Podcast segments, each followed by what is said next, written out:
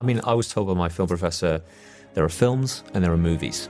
And sometimes you've got to know what you're walking into. Yeah. See, but I come from a time when movies were films.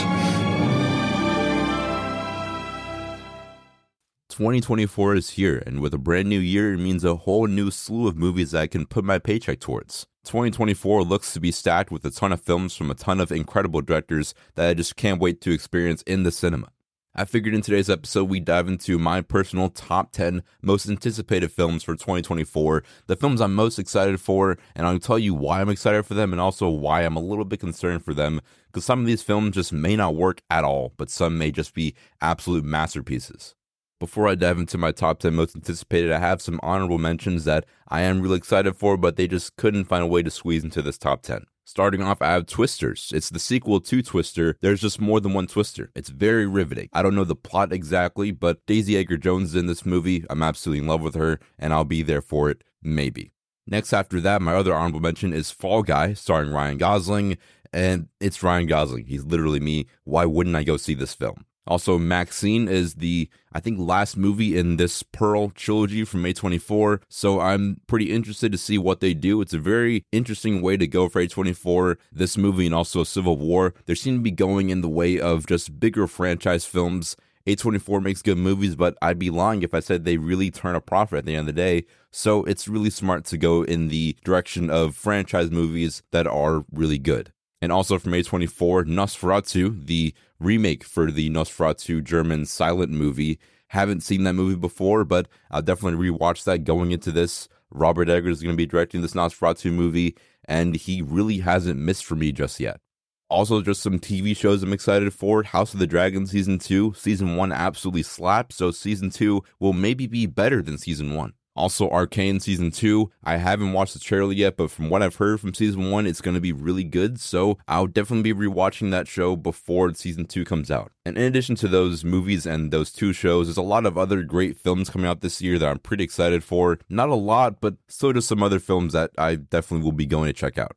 Okay, so with all those honorable mentions out of the way, diving into my top 10 most anticipated films for 2024, my number 10 is Kung Fu Panda 4. Now, I know you're going to say, Logan, why is this so low on your list? Kung Fu Panda 4 is probably going to be incredible. I agree, these movies were my childhood, but I think if there's any movie that's going to be disappointing going into 2024, it's going to be Kung Fu Panda 4. From what we've seen from trailers, this movie looks absolutely unnecessary, and them bringing back all these villains looks very tasteless and just creatively bankrupt. Now, from what we've seen from trailers and other promotional, we don't know a lot about this movie, but it just looks like it's very unnecessary that we don't really need this. The trilogy wrapped up perfectly, and they have to prove that this fourth film holds weight and is actually worth tapping into. Because for me, it looks just absolutely unnecessary. I don't really need this movie. But hey, March 7th, this movie comes out. We'll find out if it's good or not. I hope I'm wrong and it's actually really good, but time will tell. Going into our number nine spot for most anticipated films, Inside Out 2. I personally didn't really enjoy the first Inside Out film, but hopefully, Inside Out 2 is the movie that Pixar really needs right now, which is a comeback. Over the past two years, Pixar has been slowly on the decline with Lightyear, Elemental, Turning Red. All of those films have been pretty disappointing and no one's really been showing up for them. So, hopefully, Inside Out 2 is the movie that makes people fall in love with Pixar again. I mean, there was a point in time when Pixar films were just some of the best films in general, not just animation, but just movies as a whole. And now they're pretty disappointing a lot of that may be because of Disney and just what they've been doing with a lot of their brands, but I think there's just a lot of other stuff internally at Pixar that needs to be fixed. Hopefully, this is it. I've just grown up on Pixar for a pretty long time, and I hope that this is the film that does it for them. So, number eight for my most anticipated films, probably a movie that you really forgot was even happening Mufasa, the Lion King story. This movie is going to be a prequel to the original Lion King following Mufasa as he's growing up honestly, on the surface, not too exciting whatsoever. But it's not until I get behind the camera, seeing who's involved in this movie, that's when I get really excited. Barry Jenkins is going to be directing the live action Lion King prequel later this year, and he is just one of the most overlooked directors working in Hollywood today. His last two films, If Beale Street Could Talk and Moonlight, were two of the best films of the century so far, and he's really the last person you want to count out when directing a movie. Also, we're getting Hans Zimmer composing this movie as well. What's not to love there? And Disney being at such a low point right now in really their ever history, they need a win from a director of this caliber. A film this big, releasing in December, is going to be really a make or break film for them. And of course, it's Disney, so they're going to be making like $5 billion a day. But, you know, seeing the point of Star Wars and Marvel being lowest ever, they really need a movie like this to propel them and give them some positive momentum into the future. I don't know a lot about the film's plot or anything else besides that, but still, Barry Jenkins, he's going to cook. I know he is, and I just can't wait to see it. Kicking off the number seven spot, I have Deadpool 3. I've been pretty excited for this film ever since Disney bought Fox for over a billion dollars back in 2018. And since then, a lot has changed. Back in 2018, 2019, MCU was at its absolute peak with Infinity War and Endgame. And ever since then, you know what happened. They've been on a really steady decline. None of their films from last year crossed a billion dollars, which is pretty rare for them. And also, just critically, haven't been there, shows and movies people haven't been showing up for. This is really one of their last movies and one of their last chances to win fans over. It's their first rated R movie. Deadpool, a lot of people love him. Hugh Jackman coming back as well. I'm pretty concerned for that. Can they make Hugh Jackman coming back after Logan work and make sense? I am pretty excited for this movie, but from what we've heard and what we've seen, it looks to be Deadpool killing off the Fox universe in a big multiverse story that could maybe affect this movie in a negative way. I think if they maybe try to please the fans too much with this movie, it can affect it negatively. And maybe I'm just being a negative Nancy and just really concerned for no reason, but I'd be lying if I said this movie will 100% be absolutely incredible. And I really hope that Deadpool 3 is good because this is another make or break film for Disney and Marvel alike. Because after Deadpool 3, there's really no movies for Marvel that I'm any bit excited for in the slightest. So if Deadpool 3 doesn't deliver and they don't use the positive momentum from a good film to propel the universe forward, then Marvel may just be dead. And I hope I'm wrong. We haven't gotten a lot of information on this movie quite yet, besides just set photos and leaks online. But if it's good, I'll be happy. If it's not, I'll be heavily disappointed.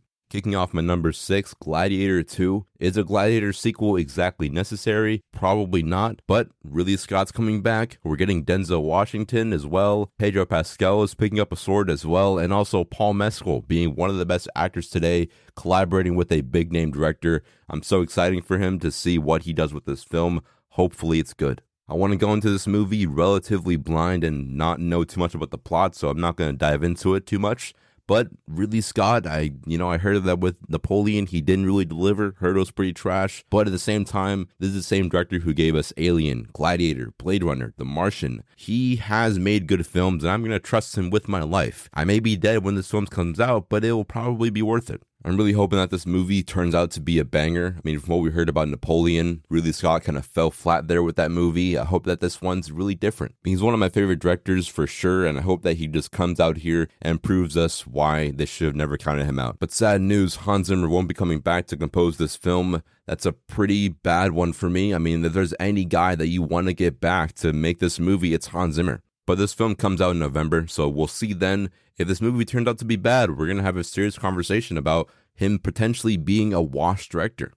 Going into my top five, I have a film that I'm pretty excited for, but I don't know a whole lot about. I never saw the first two Mad Max movies, but Mad Max Furiosa just might be the action movie of the year. By my lack of knowledge about this world of Mad Max, I'm still pretty excited to see what they do with this movie. I mean, Anya Taylor Joy, Chris Hemsworth, they're two incredible actors coming to this movie. So, yeah, I have faith that they can do a good job, but I just, I, I just don't know what to expect because I haven't seen anything. Now, the trailer they released did look pretty cool, but also there was some questionable CGI shots. I'm not a VFX artist. I never will be. I've never set foot on a movie set. I never will. But the CGI looked questionable, very questionable. I don't know just, you know, what they're doing. Now, that being said, I hear people saying it's not the final shot or whatever, but I feel like every time we say it's not the final shot for the movie, it usually ends up being the final shot for the movie. So we'll have to see.